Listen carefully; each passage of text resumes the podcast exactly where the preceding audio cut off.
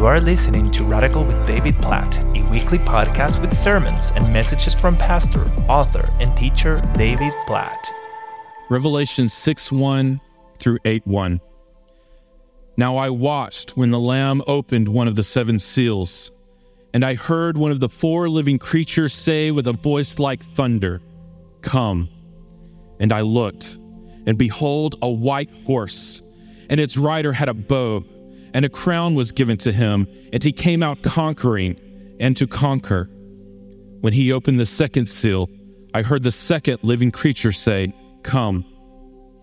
And out came another horse, bright red. Its rider was permitted to take peace from the earth, so that people should slay one another. And he was given a great sword.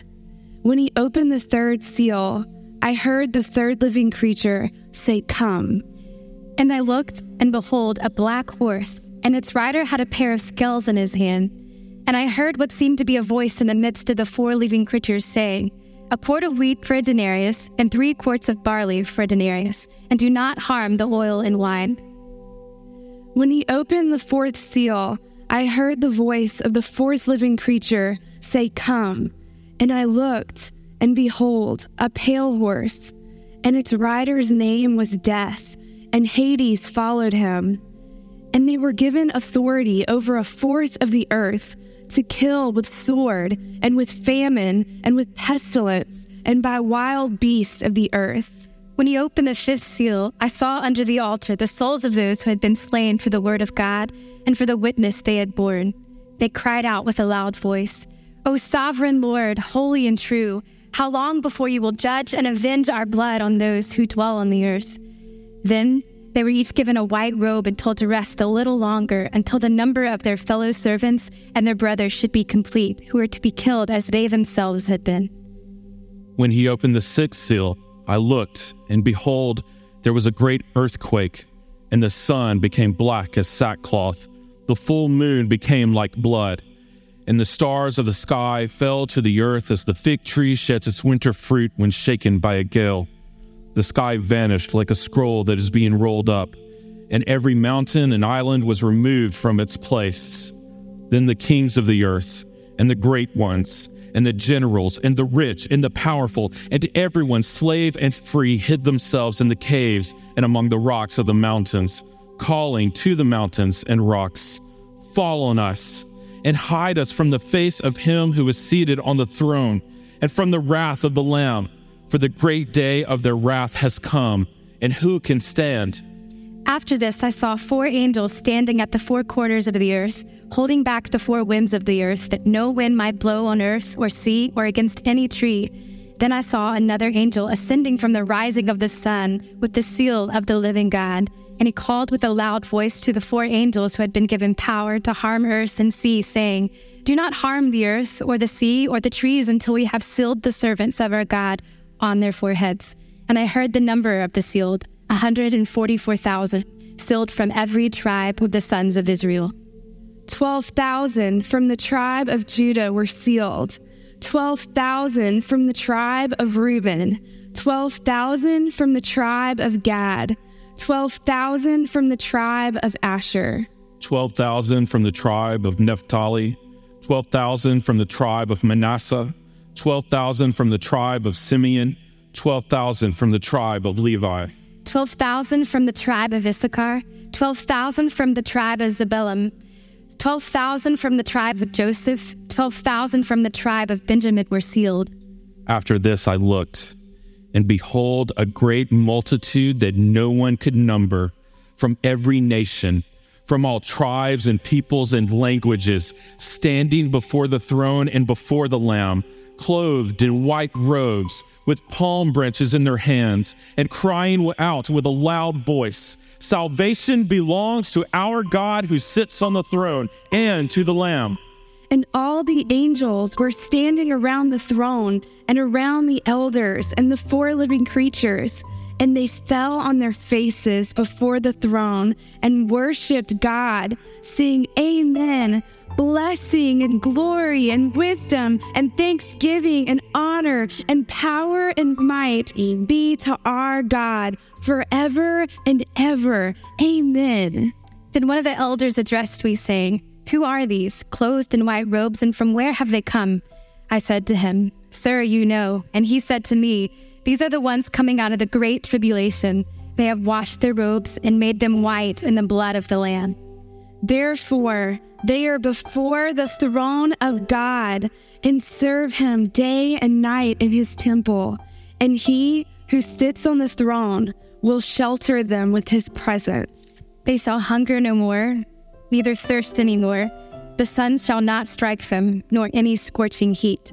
For the Lamb in the midst of the throne will be their shepherd, and he will guide them to springs of living water, and God will wipe away every tear from their eyes. When the Lamb opened the seventh seal, there was silence in heaven for about half an hour.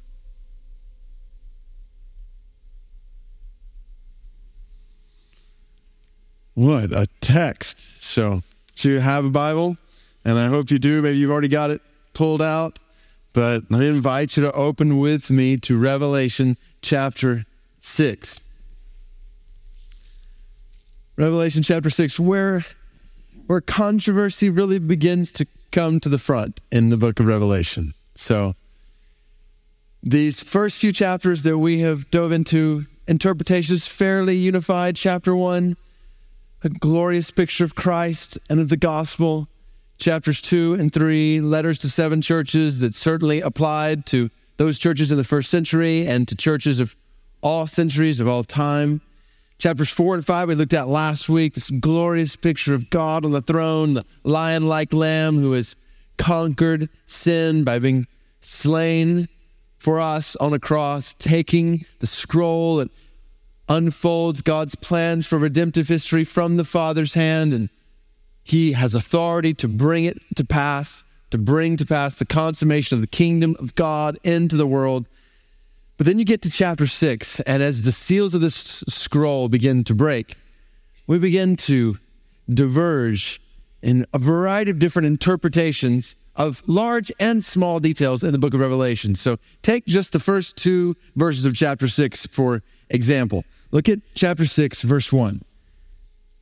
John says, Now I watched when the Lamb opened one of the seven seals. Now pause right there and let's realize there are some commentators, Bible believing, faithful gospel preachers who would say that by this time the church has been raptured, is off the scene, has been taken into heaven. And Revelation 6, all the way to Revelation chapter 19, is describing a specific period of tribulation, usually described as seven years, that occurs between the first taking up the church into heaven and then the beginning of a thousand year millennial reign in Revelation chapter 20. So we could pause at this point. We're like 10 words into Revelation chapter 6, and we could have hours of debate over who's actually here in this scene. Is the church in heaven, the church walking on earth in the middle of this tribulation? So then you get to verse 2, and John says, I looked, and behold, a white horse, and its rider had a bow. And we could stop there because interpretations abound over who the rider on the white horse is.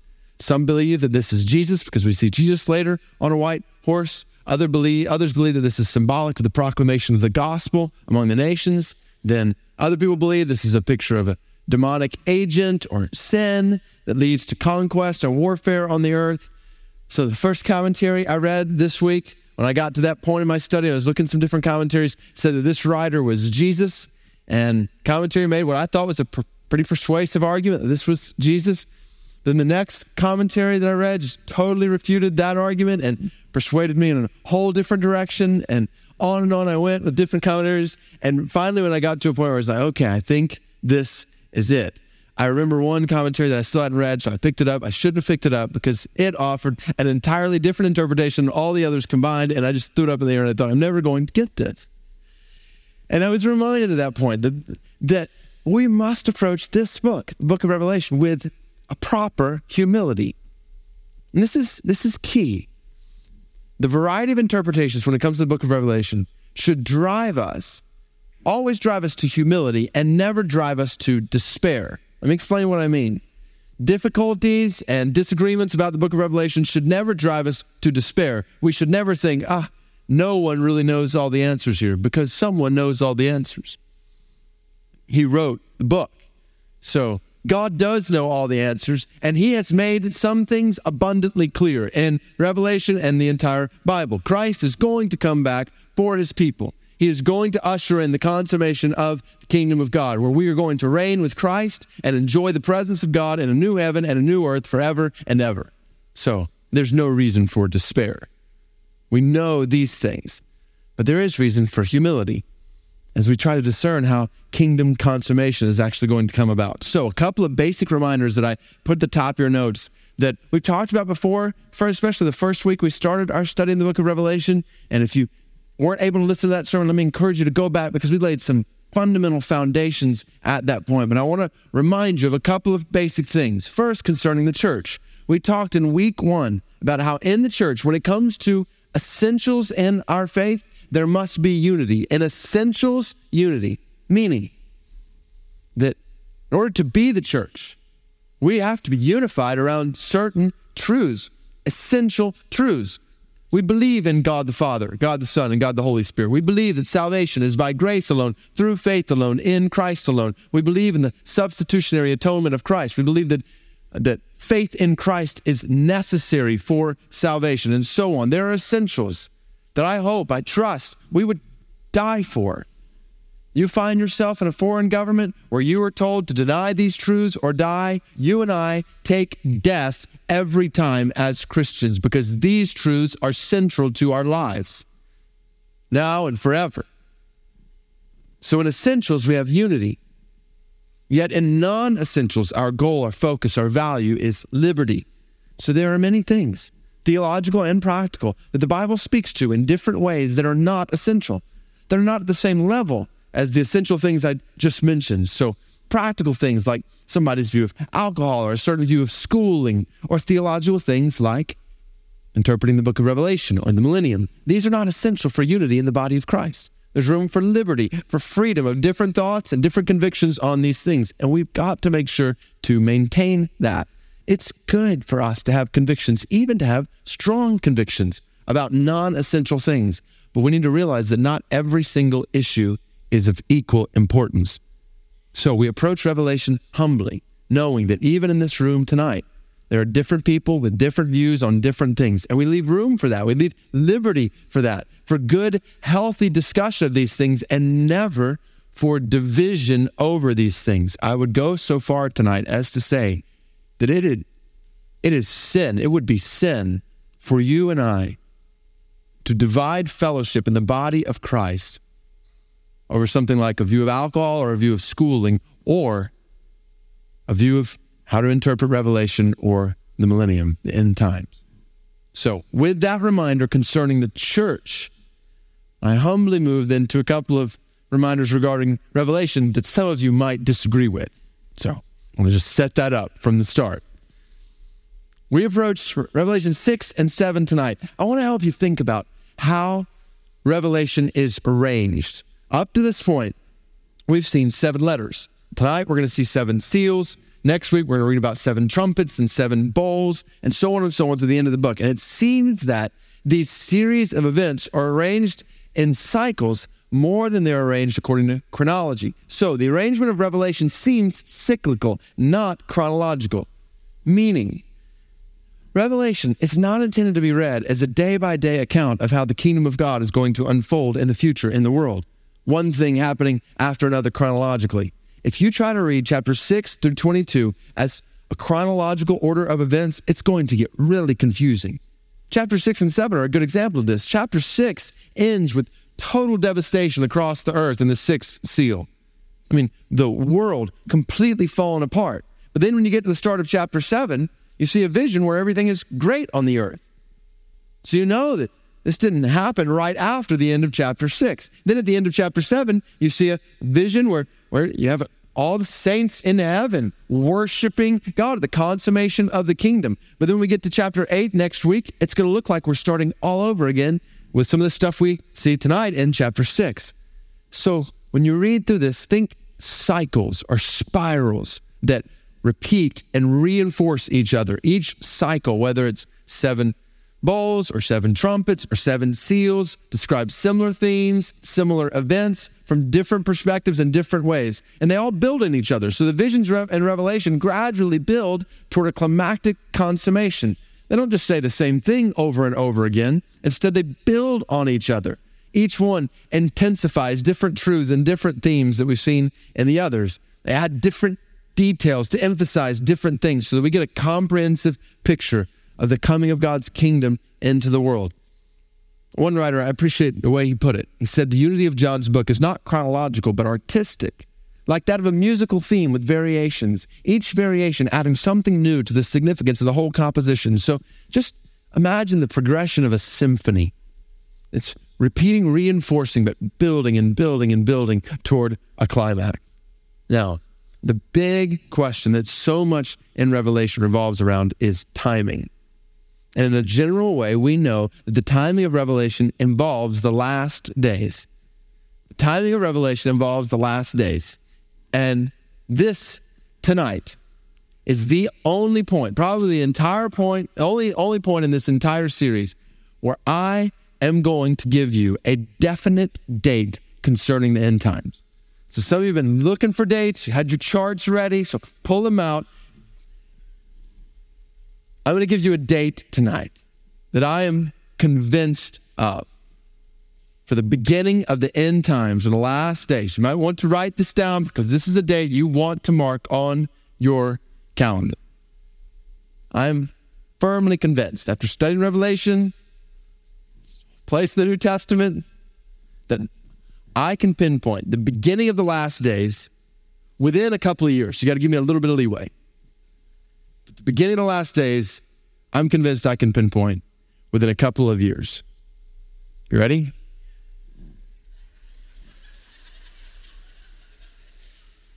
Sometime around 30 AD, when a crucified man named Jesus rose from the dead walked out of a tomb. Days later, the Spirit of God was poured out on the earth, where God is asserting his rule and his reign through his church. The last days began. And we are in those last days now. So we're in this. And some of you may be a little disappointed, but don't be disappointed. This is good news. This is good news. We live in this period of redemptive history where has the kingdom of God come? Well, yes, the kingdom of God has come. The kingdom of God has come in Christ. He's conquered sin and death and the grave. We know the end of the story that Satan is a defeated foe. We're not waiting to find out, is he going to win? No, we know who wins because the kingdom of God has come in Christ. At the same time, is the kingdom of God coming? Yes, both and, because we know there's coming a day when Christ is going to return and assert fully and finally his rule and reign in a new heaven and a new earth. So we're living in between the times, and these are the last days that we are in. Now, we have all kinds of debates about what happens during these last days, but we're in the last days. We're in the end times in that sense. So, timing of Revelation involves the last days between the first coming, second coming of Christ. And the theme, final re- reminder, the theme of Revelation is the gospel. And I will be the first to admit that this theme is affecting the way I understand this book. I am convinced that from the first chapter to the last chapter, the theme of the book of Revelation is the gospel of Jesus Christ. And all of these visions are given by God to his church in the first century and to his church in the 21st century, primarily, primarily to encourage and exhort and plead for them and for us to persevere in the gospel. I don't believe the point of Revelation is to give us charts by which we can literally interpret contemporary events in world history. I believe John literally tells us in the beginning of this book that he's giving us symbols and visions that together bring the gospel to bear on struggling, suffering Christians in the first century and struggling, suffering Christians in this room in the 21st century with the intent of enabling them and us all to persevere in the gospel and proclaim this gospel with all of our hearts and all of our lives to the ends of the earth, no matter what it costs us.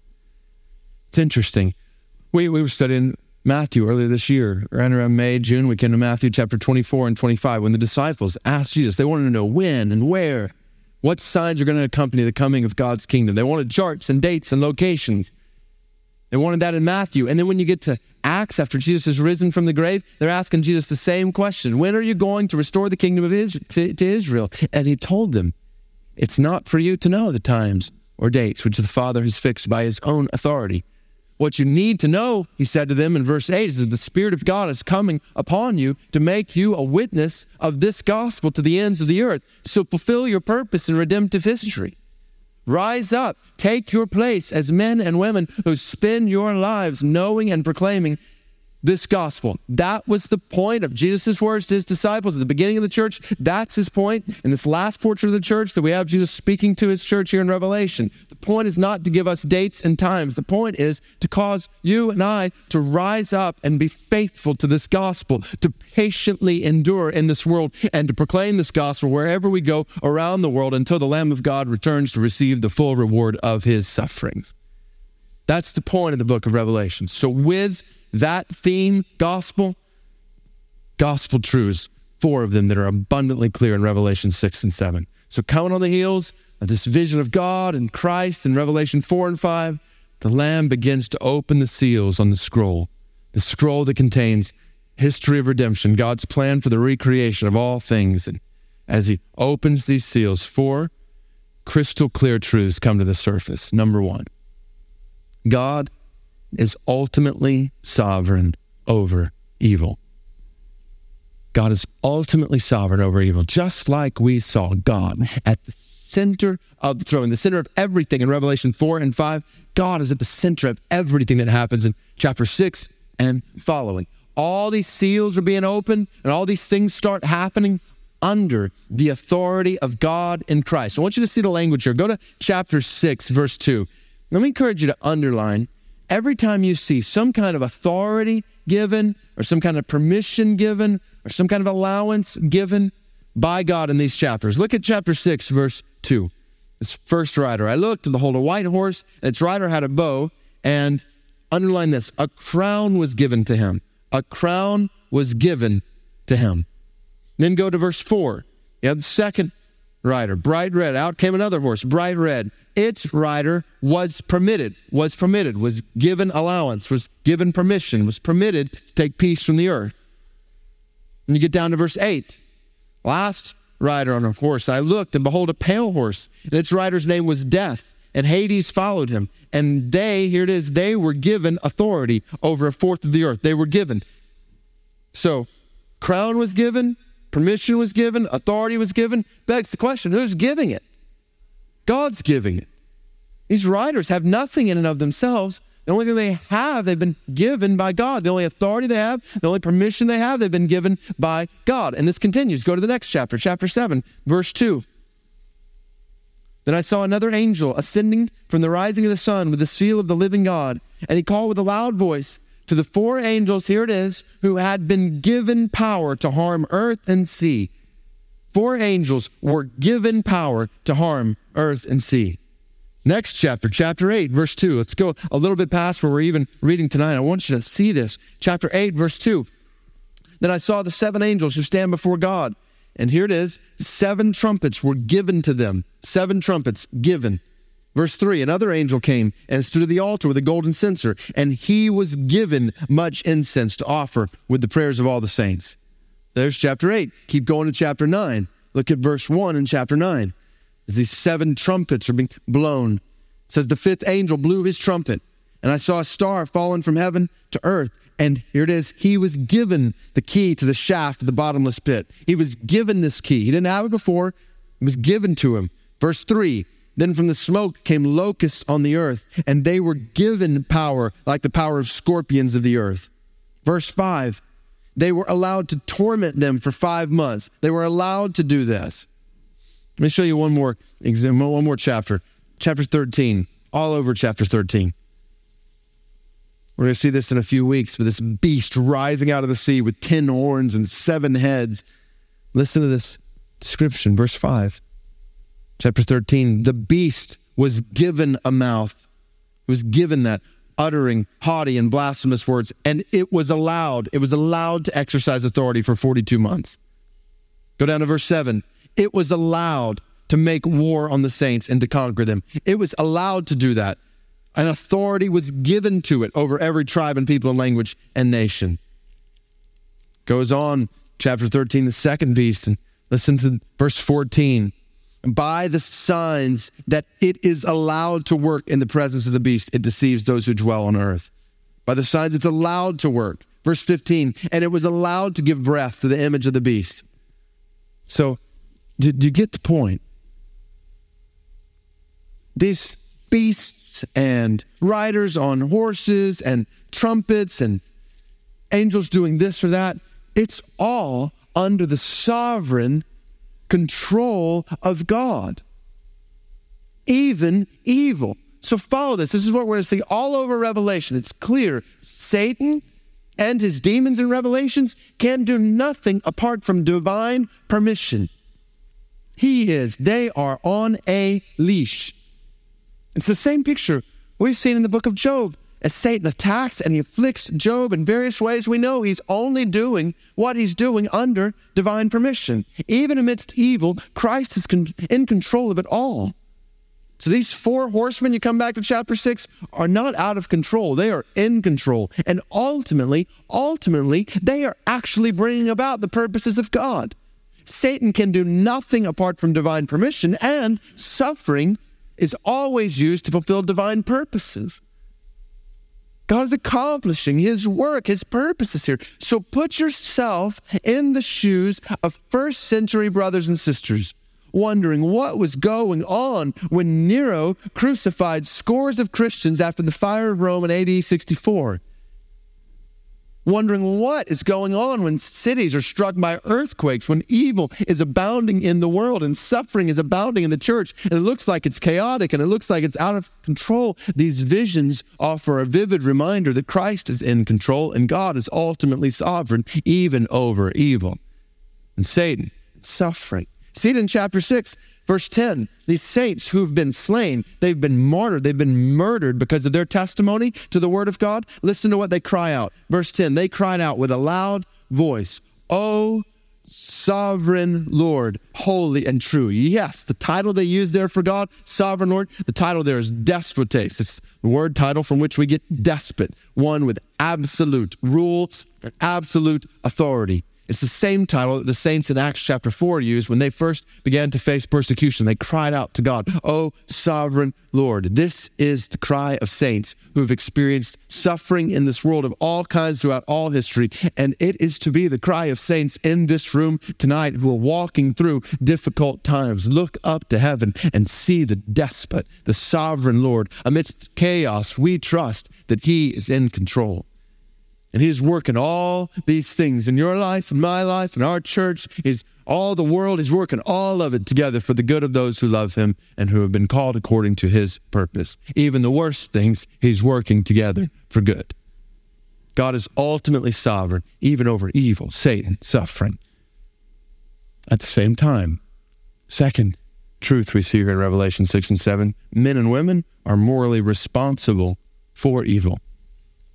So from one horseman to the next in chapter 6, we see evil and sin spiraling on the earth. These images, vivid colors of white and red and black and pale green, images of horsemen that remind us of depictions of sin and war in Zechariah 1 and Zechariah 6. And these images show us the depravity of man on display. One writer said, In these four interconnected seal we, seals, we see human depravity running its course upon the earth. A picture of what we hear about in Romans 1 God giving men over to their sinfulness. From the desire to conquer one another in that first horse, to civil war and slaying one another in that second horse, resulting in injustice and famine in that third horse, all leading to death. We're seeing the sinfulness of man come full circle. And the deafening truth that rises to the top from Revelation chapter 6 is clear. Men and women are decidedly sinful, decidedly sinful, progressing deeper and deeper and deeper into sin and strife, slaying one another. Men and women are decidedly sinful, and men and women are dangerously self destructive. So, see the effects of sin here. They, they eventually turn on one another, and slay one another, resulting in injustice among each other. This is a picture of sin. Sin always leads to self destruction, which makes you wonder why do we keep going back to it? It's the foolishness of man, and it's all of our tendency in this room to continue to go back to that which destroys us. All sin, even the littlest sin that you are holding on to, that you would call little, that you are holding on to, is absolutely, utterly destructive. Sin destroys you, sin destroys others. But that's the importance of this imagery, isn't it? After all, Satan doesn't tempt us with an image of a rider on a dark horse leading us away to death. No, he masquerades as an angel of light and he tempts you and me with enticing pictures of sin and pleasure. Don't buy it. Revelation 6 urges us to remember that sin destroys, sin devastates, and ultimately sin damns. The rider on the fourth horse makes clear that men and women deserve death. This is the result of sin. Quarter of the human race wiped out at once. That number will become more significant as we progress. But don't miss the overall point here. In our efforts to try to figure out what does this this rider mean, this horse, this part, this part, we can miss the whole point. Robert Mounce said, reviewing the various interpretations assigned to these four horsemen tends to rob the contemporary reader of the dramatic nature of the vision itself. It's good for us to place ourselves back in one of the seven churches and listen to the visions as they are being read. Instead of discussing the probable significance of each of the four colored horses, those first listeners would have recoiled in terror as war, bloodshed, famine, and death galloped furiously across the stage of their imagination. So, see the picture tonight. Sin is all around us luring us, tempting us, attempting to lead us, and it is devastating, destructive, ultimately deadly in its effects. Men and women are morally responsible for evil, which leads to the third truth God will judge. Men and women who turn from Him and live for this world. So, what we're seeing unfold in these seals is divine judgment and divine justice from God toward a sinful world upon sinners who turn from him and live for this world. And I use that terminology very intentionally. Look back at chapter 6, verse 10 for a minute. When they these saints who have been martyred cry out, O sovereign Lord, holy and true. Listen to what they say. How long before you will judge and avenge our blood on, now maybe underline this phrase right here, those who dwell on the earth, those who dwell on the earth. Now that's a phrase. We've we've seen it already, and we're going to see it more. Try to point it out as we walk through the rest of Revelation. That's how non-Christians are most often described in the book of Revelation. Non-Christians are those who dwell on the earth. And the picture is that those who live for this world, those who worship the idols of this world. People who live for this world instead of living for another world, who put their hope in the things of this world and putting instead of putting their hope in God. So it's really interesting. Believers are described as those who are living for another world, unbelievers described as those who dwell on the earth, those who turn from God and live for this world. And chapter 6 says they are under the judgment of God, a reality that becomes particularly clear in this sixth seal in verse 12. Follow along there. Just imagine this scene. When the Lamb opened the sixth seal, I looked, and behold, there was a great earthquake. And the sun became black as sackcloth. The full moon became like blood, and the stars of the sky fell to the earth, as the fig tree sheds its winter fruit when shaken by a gale. The sky vanished like a scroll that is being rolled up, and every mountain and island was removed from its place. These verses are loaded with Old Testament prophetic pronouncements and New Testament for that matter of God's wrath that is coming upon sinners. Isaiah 13, Isaiah 24, Isaiah 34, Ezekiel 32, Joel 2, Habakkuk 3, Matthew 24, Mark 13. This same scene, this earthquake, we're going to see repeated again in the sixth trumpet in Revelation chapter 11, and then associated with the seventh bowl in Revelation chapter 16. And we may not know exactly when what is going to happen, but we do know this God will judge men and women who turn from Him and live for this world. His, the scope of His judgment will be cosmic. cosmic in scope. William Hendriksen writes Try to visualize what John saw, taking the picture as a whole. Heaven itself curling up like a piece of paper, rolling up like a scroll. The sun, its light blotted out so that it resembles a black sack used in mourning. The big full moon becomes a huge, awe inspiring, bloody ball. The stars turned out of their orbits and plunging to the earth in great showers. The earth itself quaking violently so that every house crashes to the ground and every mountain and island suddenly disappears. What a picture of dread and despair, of confusion and consternation for the wicked. Just imagine. And it makes sense, doesn't it? Romans 1 tells us that the essence of sin is worshiping created things rather than the Creator who alone is due praise. And so the Creator takes everything in creation, everything from the sun and the moon and the stars and the sky and everything underneath them, and He obliterates it all, making clear nothing in creation is worthy of worship. None of the things that you and I turn our hearts from God toward are worthy of worship. One day they will be gone. The scope of his judgment will be cosmic. All of our idolatrous earthly securities are going to prove utterly insecure. The breadth of his judgment will be universal. Verse 15 gives a list of every type of person kings and great ones and generals and rich and powerful and slave and free, all without exception, all of them. They're hiding themselves in caves among the rocks of the mountains. The shaking of the heavens will strip away all social distinctions. The judgment of God will level humankind. Everyone, from kings and presidents, children and the poor, all equally will cower before the presence of God the judge. And cower is the right word because the effect of God's judgment will be terrifying. Everyone the Bible pictures here is hiding from the face of God, from the wrath of Christ. Yes, the wrath of Christ the Lamb.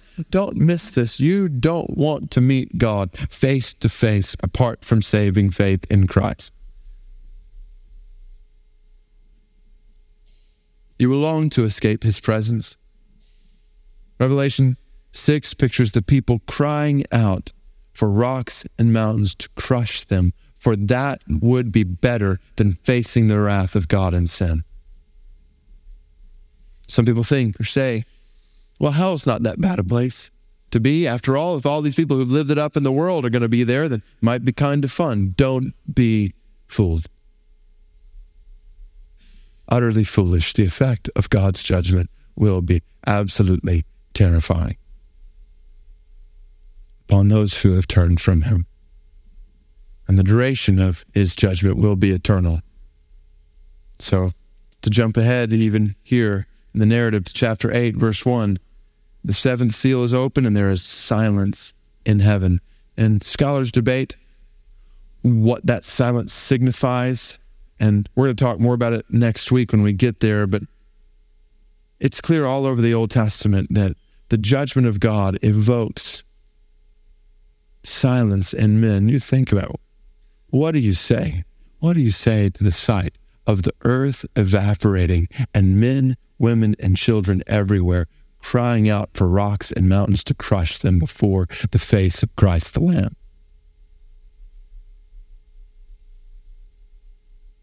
It's a horrifying scene.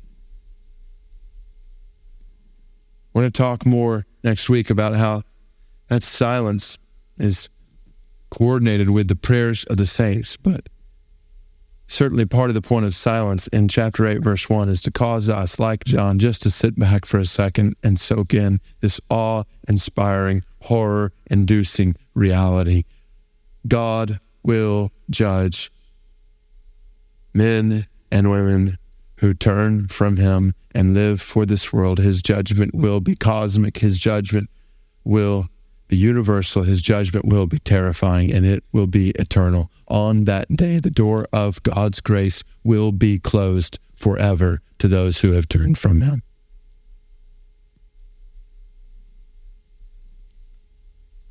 That's why chapter 6, verse 17 ends with a question For the great day of their wrath has come, and who can stand?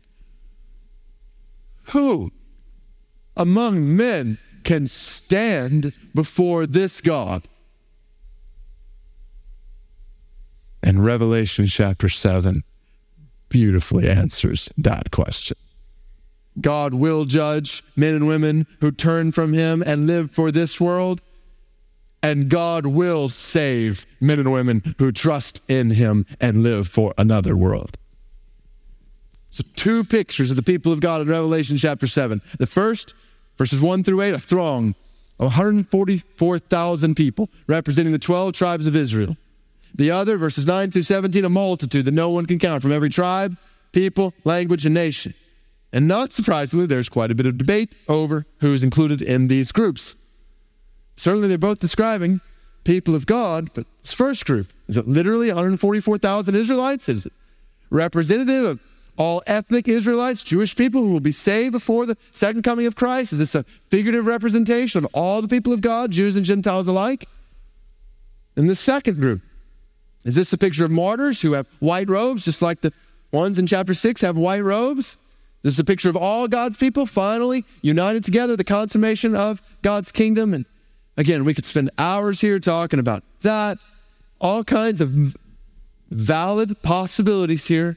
But I am persuaded that these two pictures are pictures of the same people from different perspectives at different times. So follow with me here. Let's start with the time we learn here in chapter 7, verse 1, it says, I saw four angels standing at the four corners of the earth, holding back the four winds of the earth, which, based on Zechariah, is likely a reference to the four horsemen we just saw described at the beginning of chapter 6. Another angel calls to them in verse 3 and says, Do not harm the earth or the sea or the trees until we have sealed the servants of our God on their foreheads. And so, what this picture is doing here, it's taken us back to before the seals were even opened, before the earth was shaken and destroyed. And so, this picture depicts God before he sends this devastating judgments on the earth in chapter 6, marking his people to protect them amidst the tribulation that he was about to bring. So follow this in your notes. Revelation 7, 1 through 8 is showing us that Christians are secure on earth in the midst of tribulation. Secure. Servants of God, verse 3, a term that is always used in Revelation to describe all redeemed believers. Here, represented with a complete number. We've talked about symbolic numbers 144,000, a number that we're going to see describe God's people again in chapter 14. And then later, when we get to Revelation 21 and 22, we're going to see the New Jerusalem as a city with 12 gates, which are 12 pearls, on which are written the names of the 12 tribes. The city has a wall, 144 cubits in height, with 12 foundation stones, on which are written the names of the 12 apostles. This is a symbolic picture not a part of the church or a section of the church or even just an ethnic group among the church. Nowhere else in Revelation is there ever mention of Jewish believers apart from Gentile believers. This is the church, organized, described like an army, preparing to go into battle amidst suffering and tribulation in the world. What had been prophesied back in Daniel chapter 12. And God says, before the battle even begins, I have secured them for this battle. Now, that doesn't mean the battle will be easy. Follow this in your notes. We've already seen in chapter 6 that God plans the persecution of his people. God plans the persecution of his people. Chapter 6, verse 10 and 11. You want to put something on your date chart for determining when Jesus is going to come back? Write this down. Chapter 6, verse 11 says, Wait until the last saint is martyred for the gospel. Then Jesus will return. So write down when the last martyr dies, and then as you write it, realize it may be you. The effect is we lay aside our charts and lay down our lives proclaiming this gospel to the ends of the earth, no matter what it costs. That's the point here.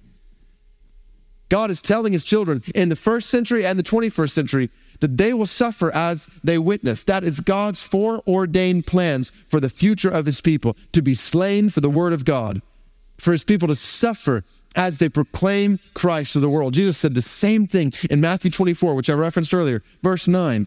He's talking about end times. He says, They will deliver you up to tribulation and put you to death, and you will be hated by all nations for my name's sake. And this gospel of the kingdom will be proclaimed as a testimony to all nations, and then the end will come. So these are words from Jesus and from John. And here in the first century, strengthened the church as hundreds of Christians were fed to animals, crucified, burned alive due to Roman persecution. And these are words from Jesus and John that are intended to strengthen the church in the 21st century where persecution is a reality when we proclaim the gospel in many places in the world.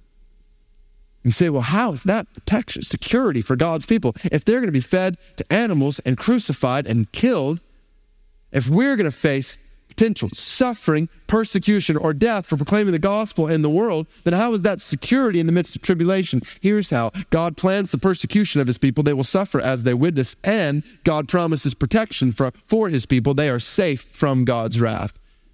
In other words, God's people are ultimately secure. This is the exact same thing here in Revelation chapter 6 and 7 that we see Jesus telling his disciples in Matthew chapter 10. He's sending them out He's telling them they're going out like sheep among wolves. It's going to be tough. It's going to be, they're going to be hated. What does he say? Don't fear those who have power to destroy the body. Fear the one who has power to destroy both body and soul in hell. And the picture is what can man do to you? The worst thing man can do is kill you. You lose a few years. But God has you sealed for billions and billions and billions and billions of years. You are safe from God's wrath. That's why they're given a white robe.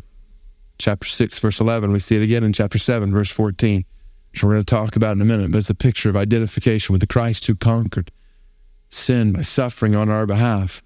Jesus has taken the wrath due the sinner upon himself. He has endured our punishment. He has paid the eternal price for our sins. We sang about it just a second ago, so that all who trust in him and all who proclaim him are absolutely secure. Even in a world where it's dangerous to follow and preach Christ, you are absolutely, ultimately secure. No matter what happens to you in this world, you are safe from God's wrath forever in the world to come.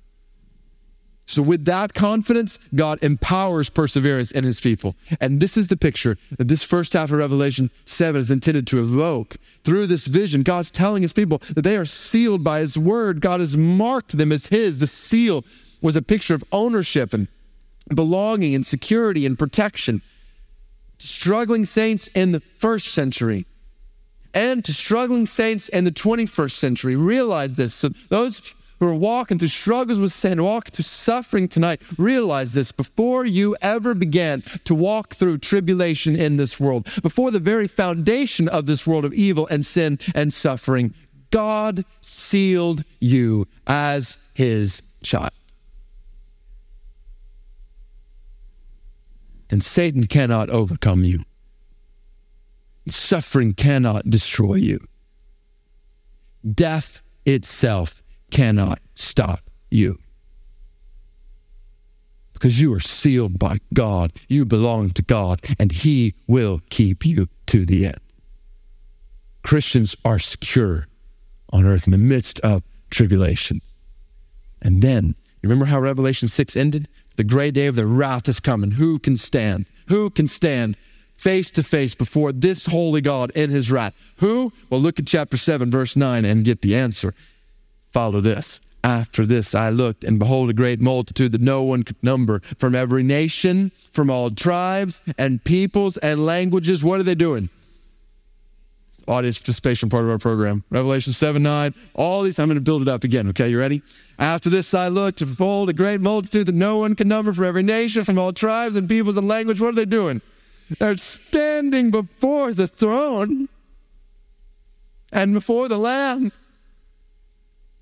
clothed in white robes with palm branches in their hands, crying out with a loud voice, Salvation belongs to our God who sits on the throne and to the Lamb. Christians are secure on earth in the midst of tribulations, and Christian Christians will stand in heaven at the end of tribulation. All those who turn from sin and trust in Christ as the Lamb who was slain for our sin will one day stand before him in victory, having come through tribulation. Verse 14, these are the ones coming out of tribulation. Some people believe that's a reference to a specific time period, but every other time this word has been used to this point in Revelation is reference the suffering and the trials and the afflictions that saints walk through in this world. And the picture is by the grace of God, they've endured. They've endured to the end. And so now, time wise, in verse 9, things shift from before the judgments of chapter 6 to after the judgments of chapter 6. So I don't want you to lose I don't want to lose you here. Follow follow with me. You got chapter 7 here. Chapter 7 is giving us, remember, it's not chronological. What chapter 7 is doing is it's giving us a pause, a parenthesis, a break. We sit back for a second. We've just read about God's judgment on the wicked in the world and those who turn from Him. It begs the question what about the saints in the middle of this?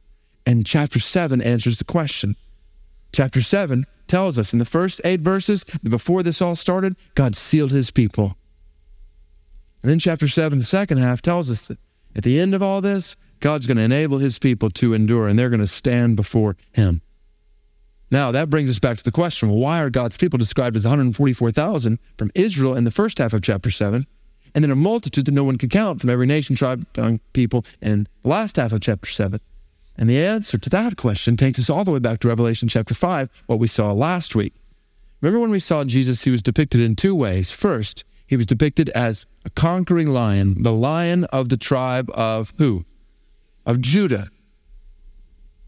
We saw him as the promised Messiah of the people of Israel. So here in the first half of chapter 7, here's the people of God described as the complete descendants of the tribes of Israel, originating from which tribe? Verse 5 12,000 from the tribe of Judah.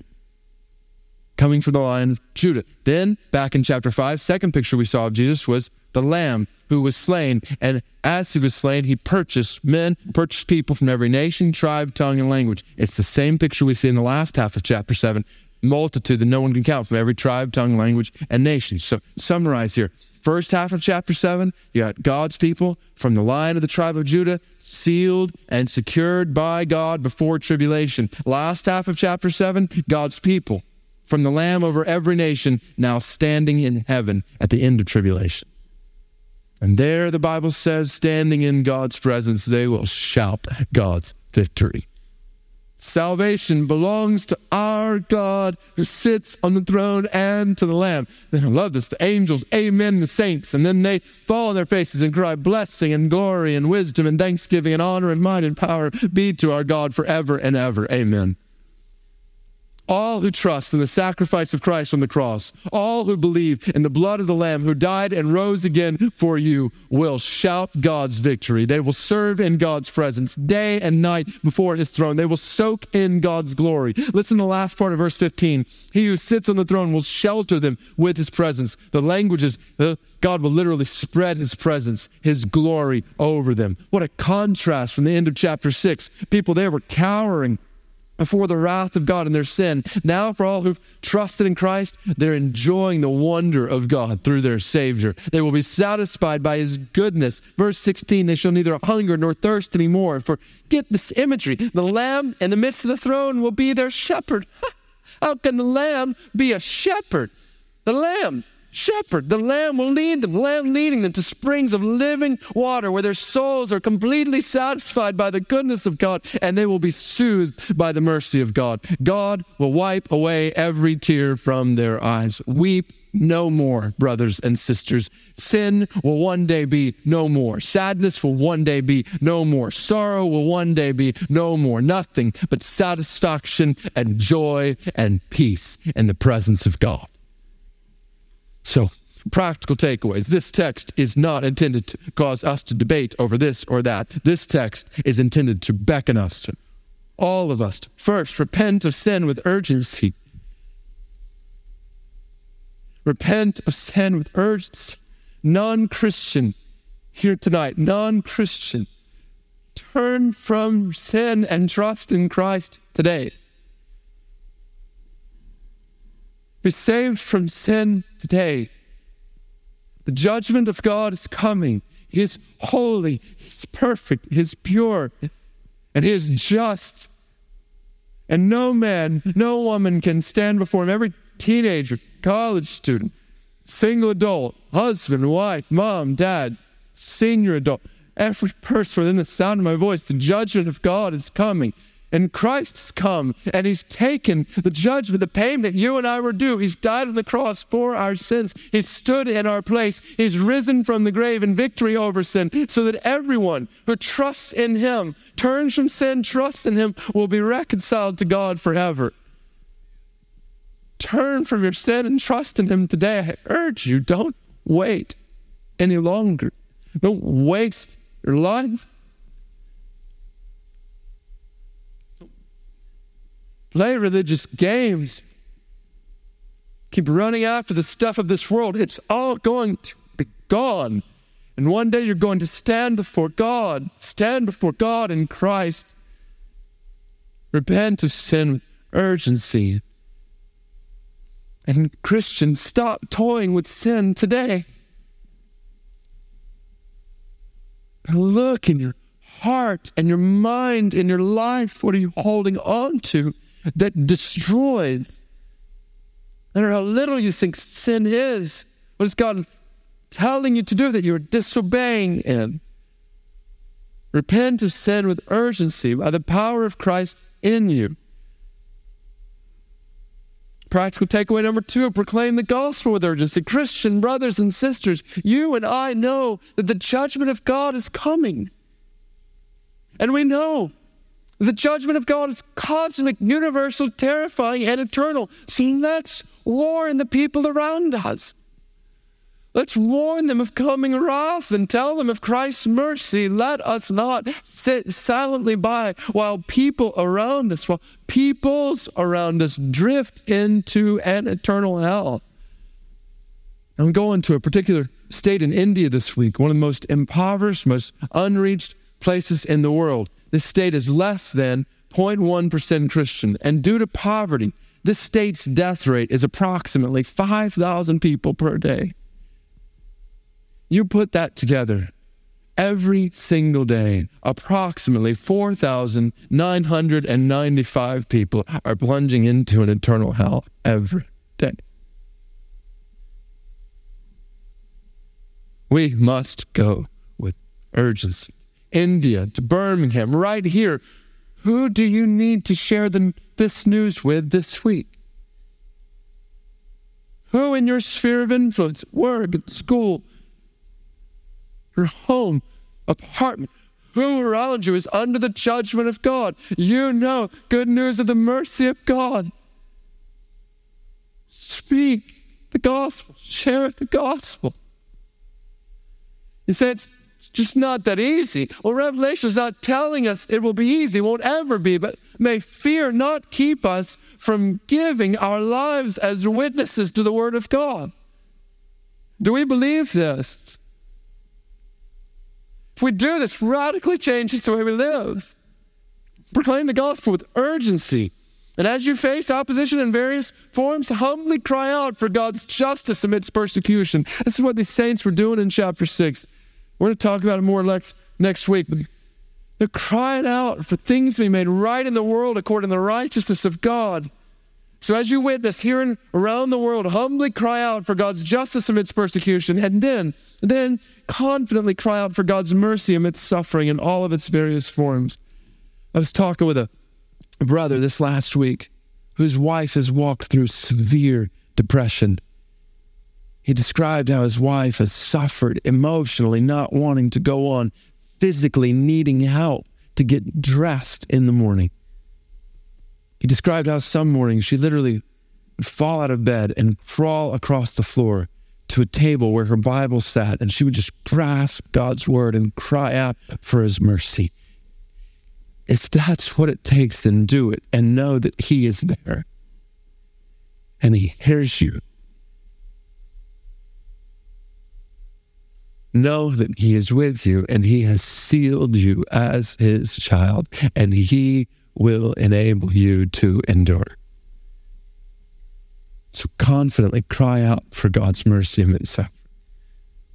Fifth takeaway build your life and your family on that which lasts forever.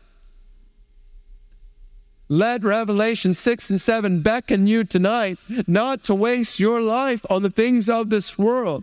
One day, all of this is going to collapse in on itself. It's going to be gone. Your house, your car, your clothes, all your stuff, it's going to burn up. And you're going to stand before God with nothing. Be prepared for that day.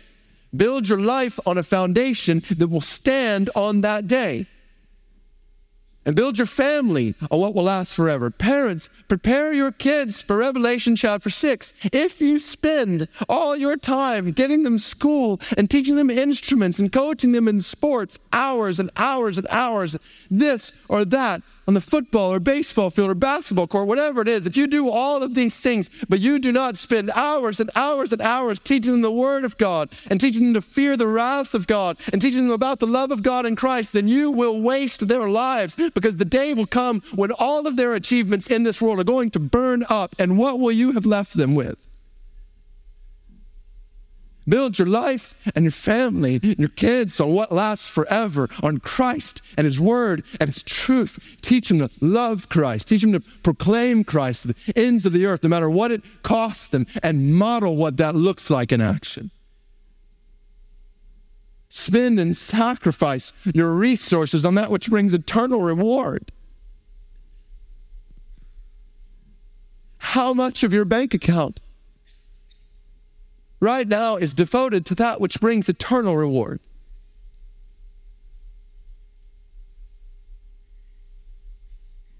How much of your schedule is devoted to things which bring eternal reward?